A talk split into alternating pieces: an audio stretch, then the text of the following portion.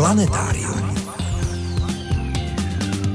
Roku čtyři sta devadesát dva před Kristem se podle Herodota u řeckého mysu Athos potopila celá invazní flotila Peršanů. Víc uslyšíte v archivním rozhovoru s klasickým filologem Antonínem Bartoňkem. O římských památkách antického světa si budeme povídat s klasickým archeologem Pavlem Ticem a příběhy o darovaných slonech bude vyprávět archeolog Jan Jílek. K tomu přidáme krátký přehled zajímavostí, připomeneme naši soutěžní otázku a čeká vás také pravidelná rubrika Historické souvislosti. Posloucháte Planetárium, týdeník ze světa vědy a fantazie. Od mikrofonu vás zdraví a hezký poslech přejí Veronika Kindlová a Frederik Velinský.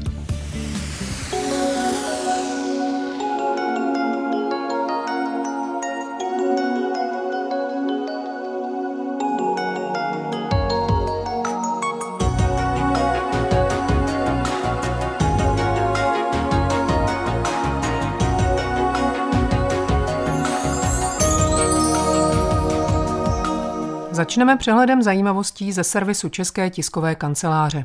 Španělská alpinistka Beatriz Flaminiová překonala světový rekord v izolaci v podzemí, když strávila naprosto sama, bez přímého kontaktu s jinými lidmi, pět set dní v sedmdesátimetrové hloubce jedné z jeskyní v provincii Granada.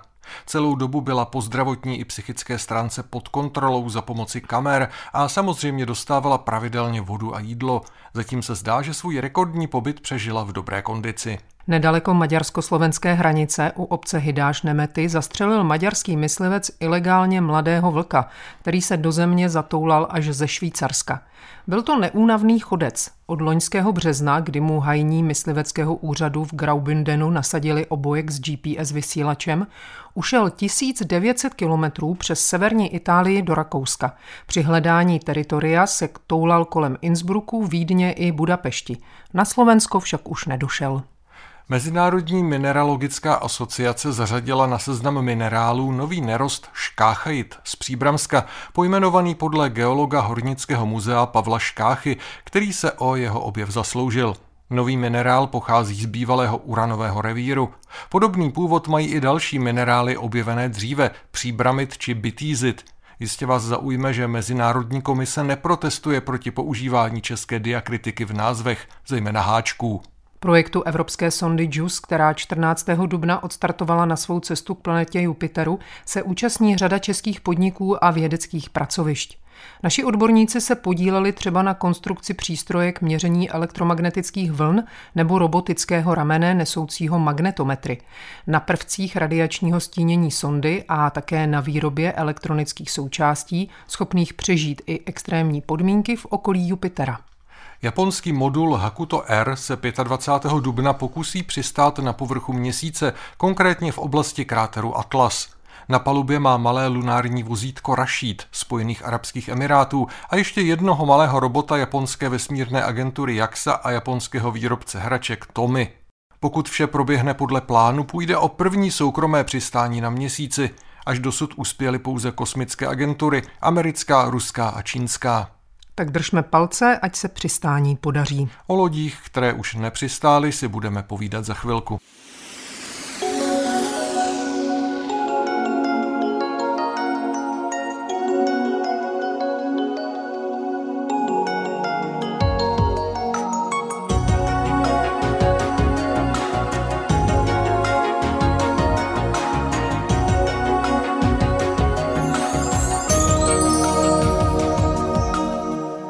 Možná si myslíte, že největší námořní katastrofou všech dob bylo ztroskotání Titaniku.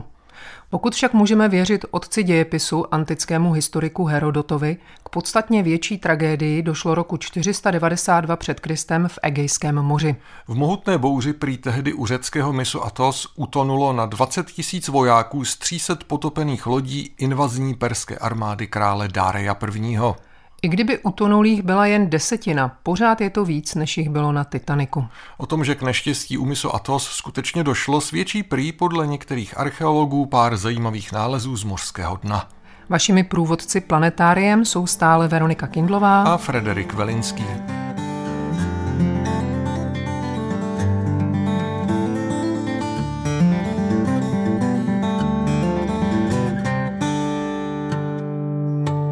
Drama u mysu Athos se odehrálo v rámci řecko-perských válek. Možná si vzpomenete, učili jste se o nich ve škole. Pokud jsou vaše vzpomínky už jen matné, osvěží vám je v následující archivní nahrávce Antonín Bartoněk, dnes již zesnulý klasický filolog z brněnské Masarykovy univerzity. Rozhovor s ním jsme v Planetáriu vysílali v červnu dva tisíce čtyři. Povězme si nejprve, co všechno neštěstí u mysu Athos předcházelo a proč byla flotila krále Dareia prvního proti Řekům vypravena. Tak ono vlastně tomu předcházelo povstání maloasijských Řeků proti perské nadvládě, hlavně Milet a podobně. A Dareios vlastně chtěl Řeky pevninské potrestat za to, že podporovali ty Řeky maloasijské. No a tak vytáhl s velkou flotilou a zároveň ale i s pozemním vojskem takovou tu oklíkou na Řecko. No ale skončilo to právě u mysu, u toho pohoří Athos, zřejmě za nějaké bouře, takže k nějakému střetnutí bezprostředně vojenskému asi nedošlo. Zdá se, že ty ztráty byly takové, že se musel vrátit nazpátek a že pokračoval až o dva roky později druhou výpravou, ale tu provedl už přímo směrem k Athénám, vylodil se u známého Maratonu, tedy později známého Maratonu, a svedl tam bitvu, v které prohrál. To je bitva spojená právě s tím maratonským běžcem, že z těch čtyřicet kilometrů uběhnutých odtamtud do Athén. A potom následovala třetí výprava v roce čtyři sta osmdesát. Ta byla už zase jednak pozemní a jednak námořní a tato výprava byla taky po té námořní stránce docela zajímavá, protože v době, kdy pozemní výprava zvítězila nad Řeky u Thermopyl, nad Spartany a jejich některými spojenci, tak téhož dne prý u mysu Artemision na severu ostrova Euboje došlo k námořní bitvě mezi Řeky a Peršany, o které se obyčejně říká, že byla nerozhodná. Ten mys Artemision je jinak potom proslulý v archeologii tím, že se tam koncem předminulého a začátkem minulého století našly bronzové sochy zřejmě z nějakého, nikoliv tedy z potopené lodi za třetí války řecko-perské, ale tedy z nějaké potopené lodi z pozdější doby. Vzácné bronzové sochy jsou vystaveny v Athénském národním archeologickém muzeu, například proslulá socha Diova. Jak už od Antonína Bartoňka zaznělo, veškeré informace o katastrofě perské flotily roku čtyři sta devadesát dva před Kristem čerpáme z díla antického historika Herodota. Jiné prameny, řecké ani perské, o této události nemluví. tři sta zničených lodí a dvacet tisíc mrtvých, to jsou opravdu obrovská čísla, až zarážející, nejsou trochu přehnaná? Jak věrohodné jsou Herodotovy informace, nejen o událostech řecko-perských válek, ale vůbec? No, my se domníváme, že ta čísla Herodota jsou vždycky trochu nadsazená, ale to není asi jeho vina, to nadsazovali obyčejně vítězové i poražení a tak dále z různých důvodů. Když se potom mluví o těch dalších bitvách za řecko-perských válek, tak tam jsou prostě čísla jdoucí do sta tisíc a ta jsou taky nereálná. Co se týče ztráty dvacet tisíc lidí, tomu bych nevěřil, ale co se týče, řekněme, tři sta lodí nebo několik set lodí, to by bylo možné, protože to byly většinou poměrně malé vlastně lodi, kde bylo třeba několik desítek lidí, ale ty lodi za takové bouře pochopitelně mohly jít ke dnu v desítkách. Takže tady bych tomu téměř věřil. Ono se říká, že Herodotos ještě není takový ten pravý historik jako Thukydides a tak dál, ale to je spíš z toho důvodu, ne ani kvůli věrohodnosti, ale z toho důvodu, že Herodot nehledá v dějinných událostech nějaké jiné příčiny, než bezprostředně takové ty konfliktní, mocenské a tak dál. Není to ještě pragmatický historik, který hledá třeba nějaké důvody, buď to sociální nebo hospodářské a tak podobně.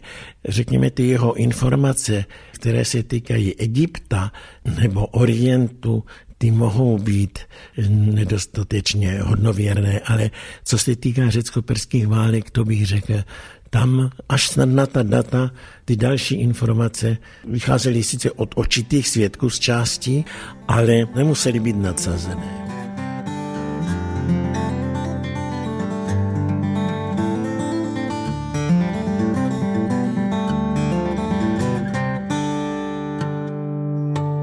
Klasický filolog Antonín Bartoněk už se ve svém vyprávění zmínil o bitvách u Maratonu a Termopil.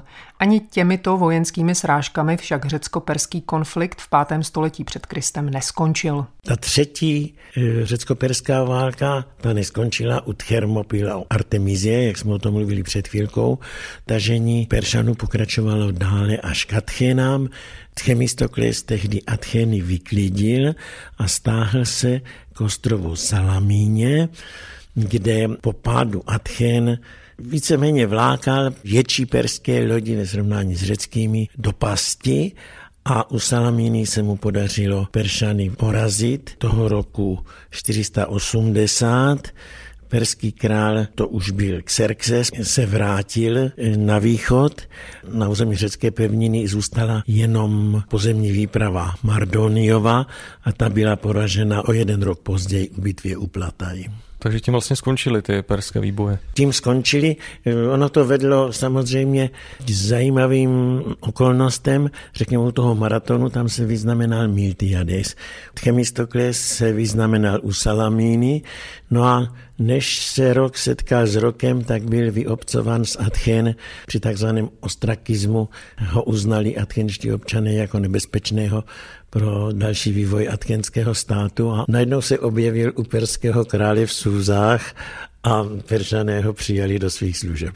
Ale to už další vývoj neovlivnilo.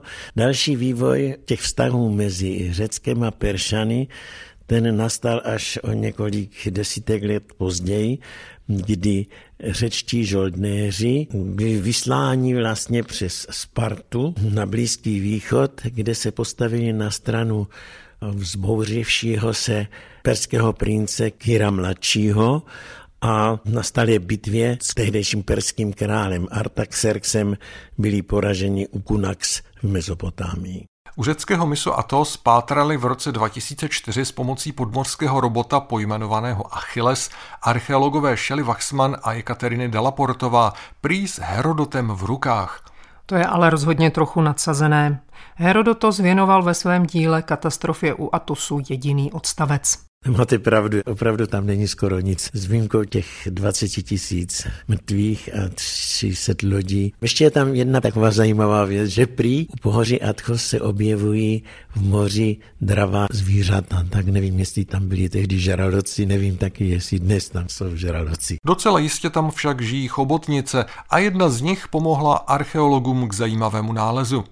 Do svého doupěte ve staré amfoře totiž zavlekla takzvaný sauroter. O co jde, to mi prozradil opět Antonín Bartoněk. Válečný oštěp je na jedné straně tedy opatřen špicí, kterou se zabíjí ten nepřítel, a na druhé straně je opatřen jakýmsi bodcem, nebo možná vlastně jakousi takovou téměř botou, by se dalo říct, která se vpichuje do země, když ten bojovník chce, aby ten oštěp držel v zemi.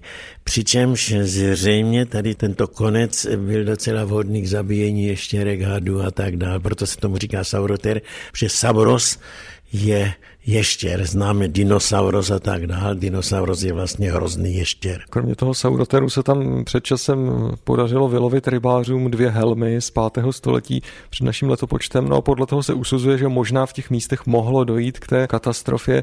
Je vůbec možné, aby z těch lodí na tom dně něco zůstalo? No tak to máme zkušenosti ještě ze starších dob. Například při pobřeží Malé Asie, teda dnešního Turecka, se našla celá řada lodí ještě z doby mykénské, z takového dvanáctého čtrnáctého století před Kristem a samozřejmě nezachovaly se dřevěné věci, ale zachovaly se věci kovové a tak dále. Takže to by možné bylo, co se týče přílep. O tom, jak vypadaly ty válečné lodě, my víme jenom z těch vyobrazení na nádobách, žádná se samozřejmě nenašla z těch důvodů, o kterých mluvíte. A také třeba proto, že ty válečné lodě byly lehké, protože nenesly náklad a tudíž vlastně ty rozbité dřevěné části plavaly.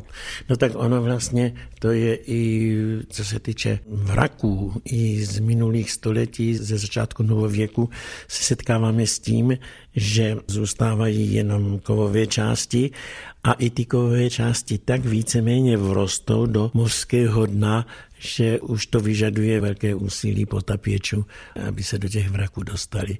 U té antiky je to téměř vyloučené, to jsou jenom ty výjimečné případy, které ovšem jsou docela dobře už dokumentovány. Poznamenal na závěr klasický filolog Antonín Bartoněk z Masarykovy univerzity v Brně v rozhovoru, který jsme spolu točili v roce dva tisíce čtyři. Archeologové Wachsmann a Delaportová ve svých podmořských výzkumech pokračovali s batiskafem Thetis i dálkově řízeným robotem Achillem. Thetis byla mořská bohyně. Její syn Achilles byl největším řeckým hrdinou trojské války. Jak známo, zranitelný byl jen na patě, do kterého nakonec zasáhl Paridův šíp.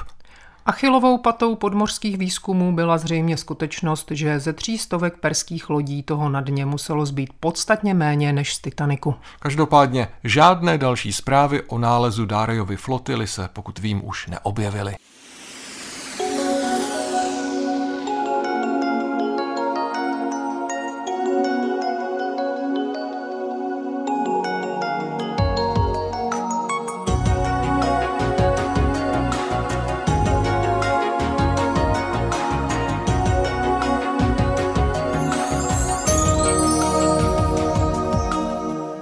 Teď už se v rámci planetária pojďme věnovat zajímavým historickým souvislostem. Slovo má jako vždy kolega Adam Widner.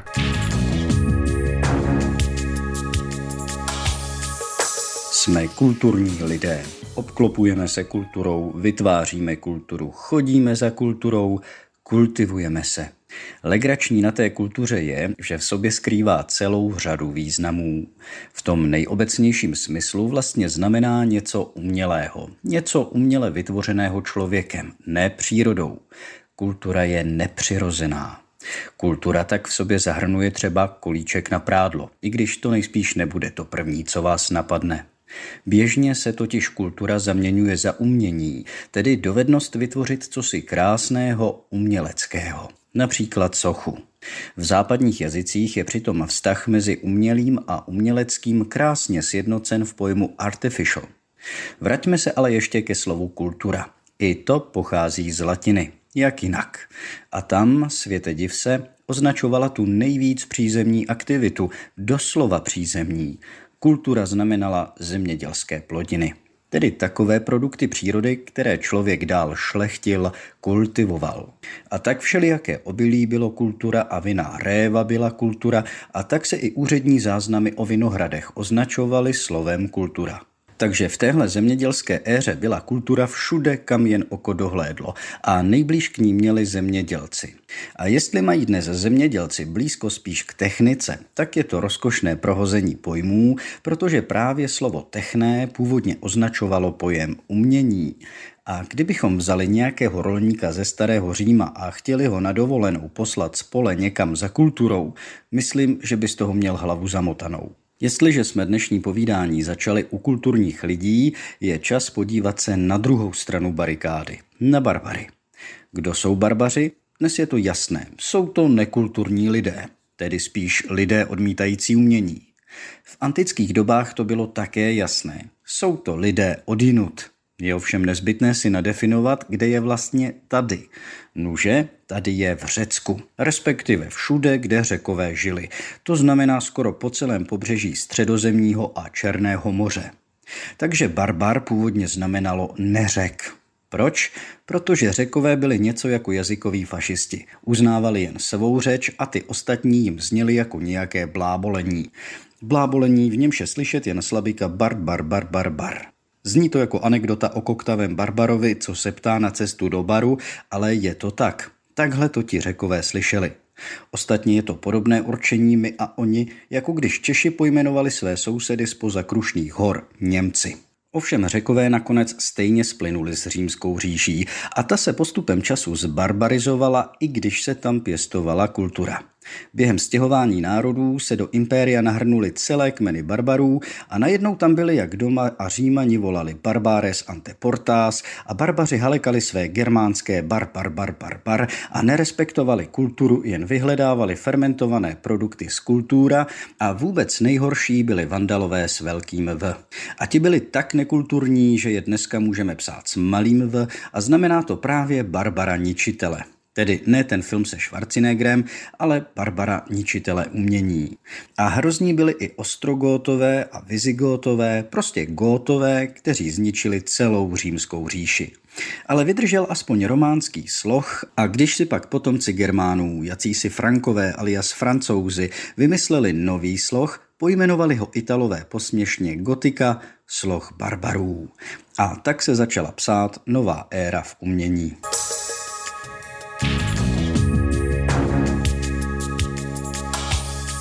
Texty pravidelných rubrik najdete v plném znění na našem webu. Rozhovory z pořadu se tam nacházejí také ve zvuku a částečně i v textovém přepisu. Naše adresa je rozhlas tečka cz lomeno planetarium. Na webu najdete i naši soutěž. V dubnu hrajeme o knihu filozofa a znalce rostlinné signalizace a chování Paco Calva Planta Sapiens o inteligenci rostlin. Můžete ji získat, pokud správně zodpovíte naši soutěžní otázku. Napište nám, která brukvovitá rostlina je asi nejoblíbenějším modelovým organismem v molekulární genetice rostlin a proč. Své odpovědi posílejte na adresu planetarium zavináč rozhlas tečka cz. Máte na to čas už jen do dnešní půlnoci. Hodně štěstí. A my se za chvilku zase vrátíme do světa antiky.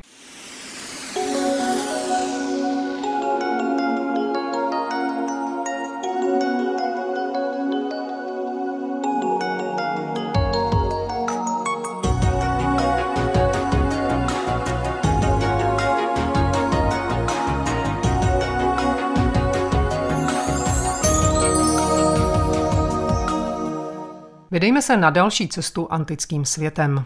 A protože všechny cesty vedou do Říma, skočíme právě tam, do centra nejslavnější starověké říše. Řím je doslova prošpikován památkami na svou slavnou minulost. Pozůstatky antických staveb se tam skrývají pod zemí, na mnohé narazíte přímo na povrchu. Jsou mezi nimi takové, které nejsou k přehlédnutí. Zná je skoro každý, i když třeba jen z obrázků. Na procházku Římem vás zvou vaši průvodci planetáriem Frederik Velinský a Veronika Kindlová.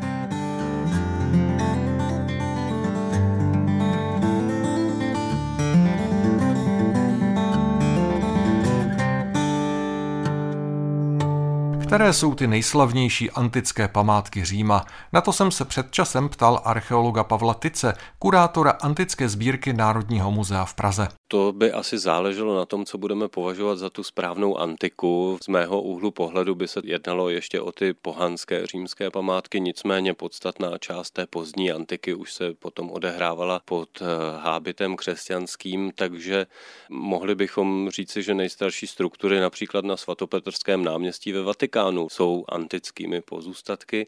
Nicméně ty nejsou tak zdaleka patrné, takže pokud bychom se vrátili opravdu do centra toho antického Říma, tak mám pocit, že většina našich posluchačů si s Římem jednoznačně spojí především asi Koloseum.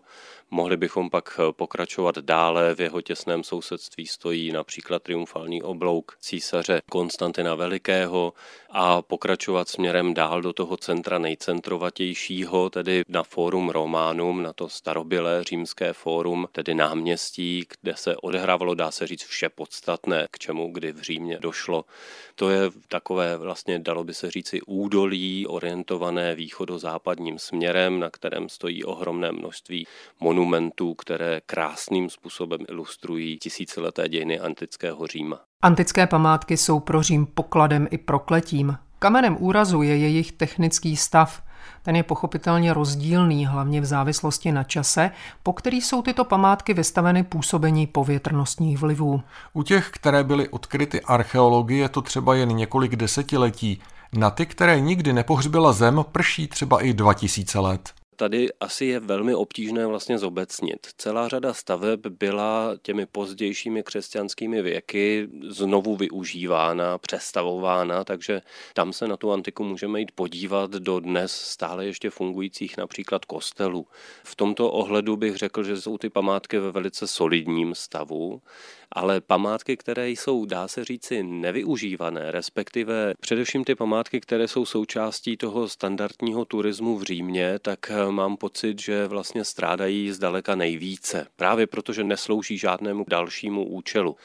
A mezi nimi bychom mohli patrně jmenovat množství těch památek právě na samotném Foru Romanu, kde tedy svým způsobem tyto památky jsou ohroženy nejenom povětrnostními vlivy, které se, pravda, podepisují velice závažně, zejména to znečištěné ovzduší, kyselost z plodin a vibrace například z dopravy, která vede v těsném sousedství.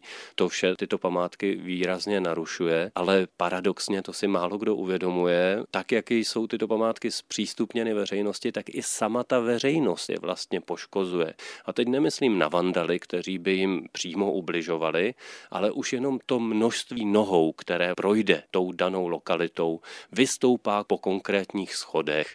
Tito lidé vyžadují odpovídající servis, tedy na tom místě musí existovat ještě nějaká logistika zajištění svozu odpadu, naopak přivážení přinejmenším nějakého minimalistického občerstvení a tak dál. Tak celá řada památek nejenom v Římě vlastně strádá v podstatě tím turistickým ruchem. A tady jsme ve velice, řekl bych, prekérní situaci právě v tom smyslu, že tyto památky nemá smysl udržovat pro nic jiného, než právě pro tu veřejnost, která se o ně zajímá. Tedy ti, kteří tu památku chtějí zažít, poznat, tak ji v zásadě také v jistém smyslu ohrožují. A je zapotřebí tedy nalézt jakousi rozumnou míru, patrně formou regulace, ke které zatím tedy nedochází, ale v brzké době si myslím, že i italské úřady začnou zasahovat tímto způsobem. Koneckonců v galeriích jsme si na to už dávno zvykli, že do některých místností z hlediska hlídání jejich vlhkosti a tak dále není přístup povolen jaksi neorganizovaný, ale jenom v menších skupinách. Patrně můžeme dojít do takového stavu, že i archeologické lokality budou zpřístupněny takovýmto způsobem. Jak jsme od archeologa Pavla Tice slyšeli, mnohé antické památky Říma jsou udržovány jen z toho důvodu, že jsou turistickými magnety. Žádnou jinou funkci už nemají. Můžeme si tedy položit kacířskou otázku, jestli takové památky má smysl donekonečna opravovat. Po dlouhá staletí bylo jejich přirozeným údělem chátrat, dokud jsme jim nezačali věnovat svou pozornost. A to jen proto, abychom chátrání v určité fázi, mnohdy za vysokou cenu, zastavili a ruiny zakonzervovali, protože se na ně chceme chodit dívat. Nezdá se vám to zvláštní? My se vůči těmto památkám tím, že se je pokoušíme zachovat, stavíme velmi nepřirozeně, neboť žádná z těchto památek vlastně nebyla stavěna s tím, že by měla stát netknuta časem třeba dva tisíce let. Nevíme o tom, že by kterýkoliv z římských císařů chtěl cokoliv vybudovat na věčnost. Snad jenom ten antický starověk takto pohlížel na egyptské pyramidy, když říkal tu slavnou průpovídku, že všechno se bojí času, jen čas se bojí pyramid, tak koneckonců i pyramidy sami vlastně podléhají zubu času. Takže tady je zapotřebí si uvědomit, že ty problémy jaksi musí přijít. Velice často se v médiích setkáváme s tím, že právě Italové či italští odborníci jsou jaksi označováni za ty, kteří věc podcenili, případně o záležitosti nedbali. Samozřejmě, že v některých případech mohlo dojít i k takovýmto opomenutím, ale fakt je ten, že málo která země oplývá tak velkým množstvím památek, jako je právě Itálie. A tyto památky jsou ve většině případů prostě staré kolem těch dvou tisíc let. V zásadě žádná jiná země se nepotýká s ochranou památek, které jsou takto staré. Takže v tomto ohledu je situace velice složitá a bohužel součástí celé té složitosti je potom taky finanční náročnost jakékoliv takovéto údržby. Každou chvíli se něco zřítí v Pompejích například. Tam se dokonce setkáme s tím, že to není architektura, která by byla monumentální. To je jako když byste si dnes postavil rodinný domek a čekal, že za dva tisíce let bude pořád v dobré kondici. To se prostě stát nemůže. Takže postupem času vlastně v rámci té ochrany budeme muset zvažovat to, kolik původního zdiva například budeme schopni zachovat. Na úkor případné obměny toho zdiva v rámci nových technologií, kdy ty památky prostě budou z dálky, možná i z blízka, vypadat stále autenticky, ale vlastně už původní nebudou. Dodává na závěr klasický archeolog Pavel Tic, kurátor antické sbírky Národního muzea v Praze. A my si musíme říci, že podobné je to s mnoha historickými památkami po celém světě, dokonce i u nás, ale to už je téma na nějaký jiný pořad.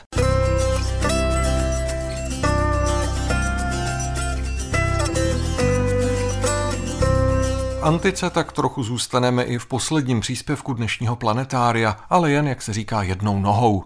Dary mohou vypadat různě a mohou mít také různou hodnotu. Mimo té, která se dá vyjádřit penězi, jde také o hodnotu symbolickou. Ve starších dobách, třeba v antice a raném středověku, měla symbolická hodnota daru opravdu zásadní význam. Darování mohlo být i prostředkem politické komunikace. Například panovníkům se slušelo dát něco opravdu královského, třeba nějaké exotické zvíře. Mezi zvlášť významné dary patřily sloni. Na začátku devátého století roku osm set dva dostal franský král a první středověký římský císař Karel Veliký darem slona od bagdátského chalífy Haruna al-Rašída.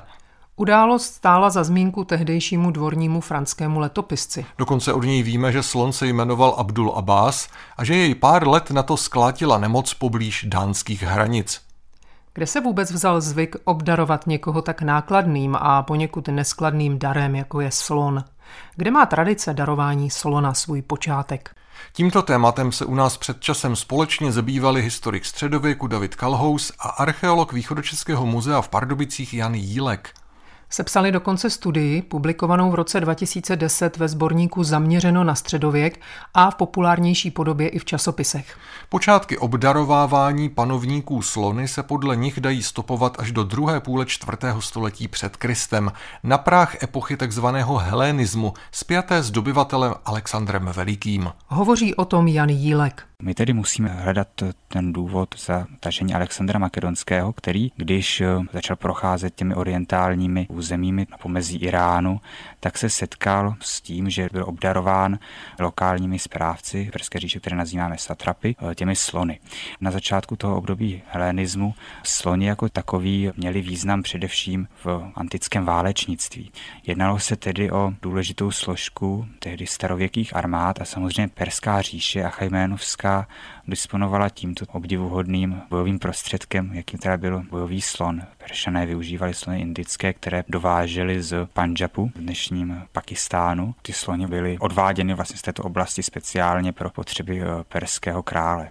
Když byl perský král Dareios třetí poražen, tak ti jednotliví satrapové, když Alexandr se blížil k jejich satrapii, tak obdarovávali Alexandra těmi slony z důvodu ryze tedy pragmatického, že chtěli vyjádřit svoji podřízenost. To nebyl jeden slon, ale sloní stádo. Představovalo vždy teda určitou důležitou komoditu, kterou ten makedonský vojevůdce přijal do svého vojska, vždy tedy s povděkem, i když Makedonci jako takoví ve svých armádách slony pravidelně zařazené rozhodně neměli. S tím se právě seznámili až na tom tažení do Perzie. Tento proces toho obdarování pokračoval i při dalším Alexandrově tažení. Především na počátku té indické části Perské říše obdržel několik desítek slonů. Zdejší vládce Taxiles měl zájem, aby Alexandr vyřešil za něj jeho problémy spojené s místní jaksi regionální politikou. Alexandr samozřejmě tento dar od tohoto indického velmuže přijal a podporoval jeho zájmy, které byly shodné při této části tažení i zájmy samotného Alexandra. Protože samozřejmě on, když přicházel na to indické území, tak potřeboval mít podporu i místních elit. Tento princip vlastně obdarování slonů, který byli teda darováni nejen samotní, ale samozřejmě s patřičným personálem, který se o slony staral, s posádkou, která ty slony vlastně ovládala, tak se potom vyskytuje i v dalších obdobích helenismu. Zde je důležité, že ty sloni nikdy nebyly darováni teda samotní, ale i s dalšími drahocenostmi, s dalšími komoditami. Představovaly takovou praktickou vojenskou složku toho daru. Byly teda darovány jako zbraně, jako prostředky, s nímž se mohlo bojovat a víc další válečné akce. Později, když se říše Alexandra Velikého rozpadla, tak právě sloní kontingenty byly velmi žádané v bojích mezi jednotlivými Alexandrovými nástupci a de facto opět ty sloní oddíly byly získávány z oblasti Panžapu, odkud tedy ty jednotlivé oddíly byly přiváděny až třeba do území dnešního Iráku, do Babylonie. Takže si musíme představit, že vlastně ty jednotlivé sloní jednotky musely projít velmi teda dlouhou cestu, strastiplnou, ale přes tyto problémy se s nimi počítalo a byl o ně velký zájem.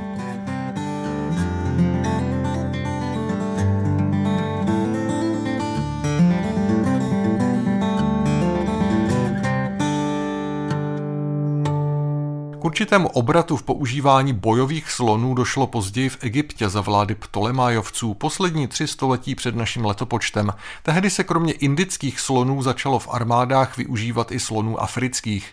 Zřejmě tak docházelo i ke kuriózním mezidruhovým bitvám, kdy proti sobě stály oddíly afrických a indických slonů.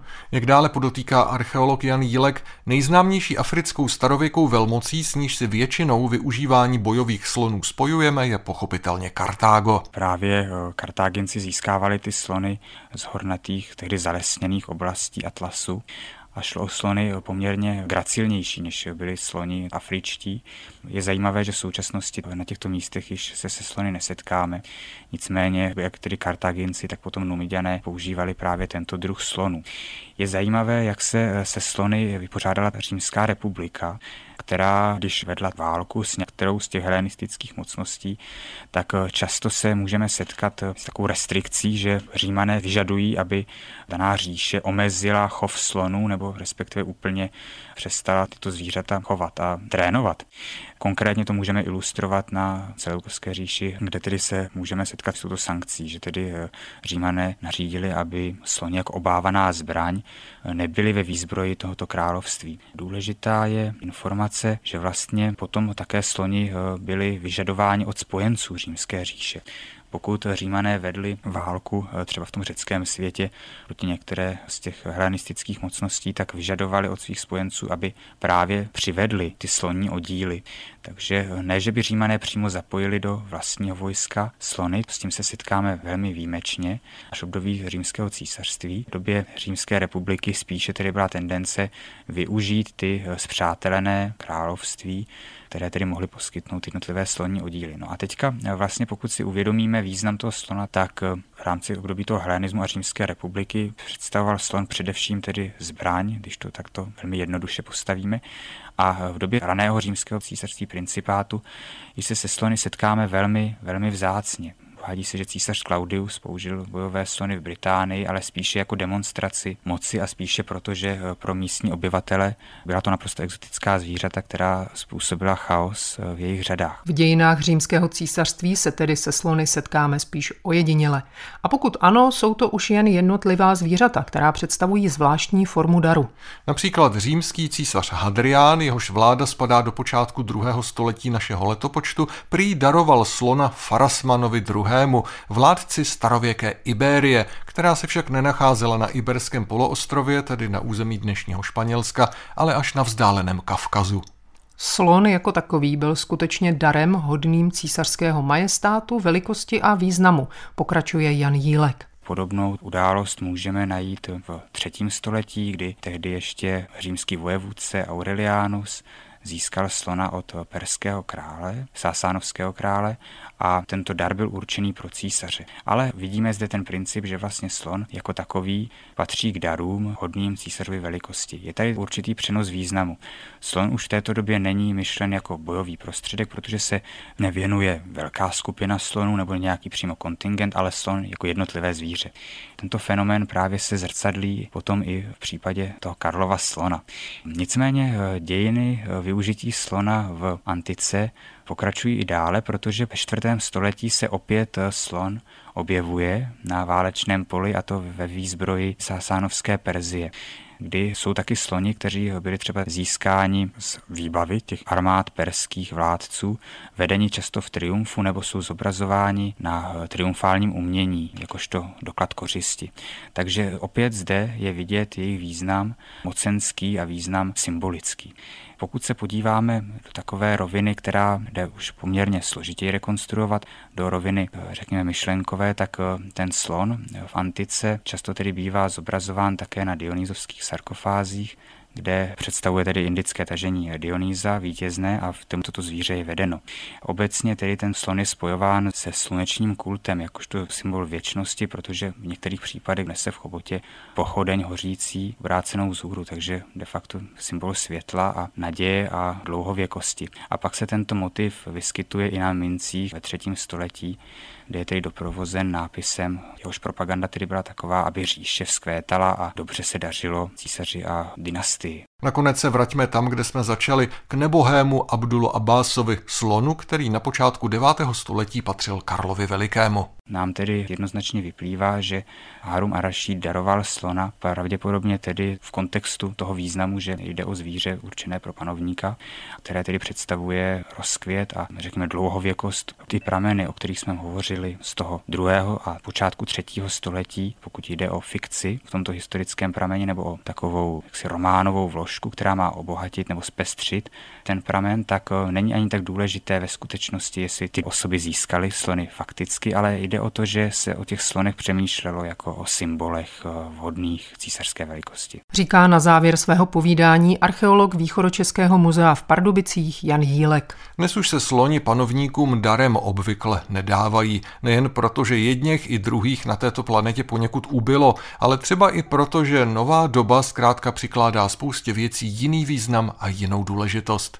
O to složitější je potom bádání historiků. A tím také končí dnešní víceméně antické vydání Planetária. Pro tuto chvíli se s vámi loučí a na setkání u příštího Planetária se těší Frederik Velinský a Veronika Kindlová. Naslyšenou. Planetárium.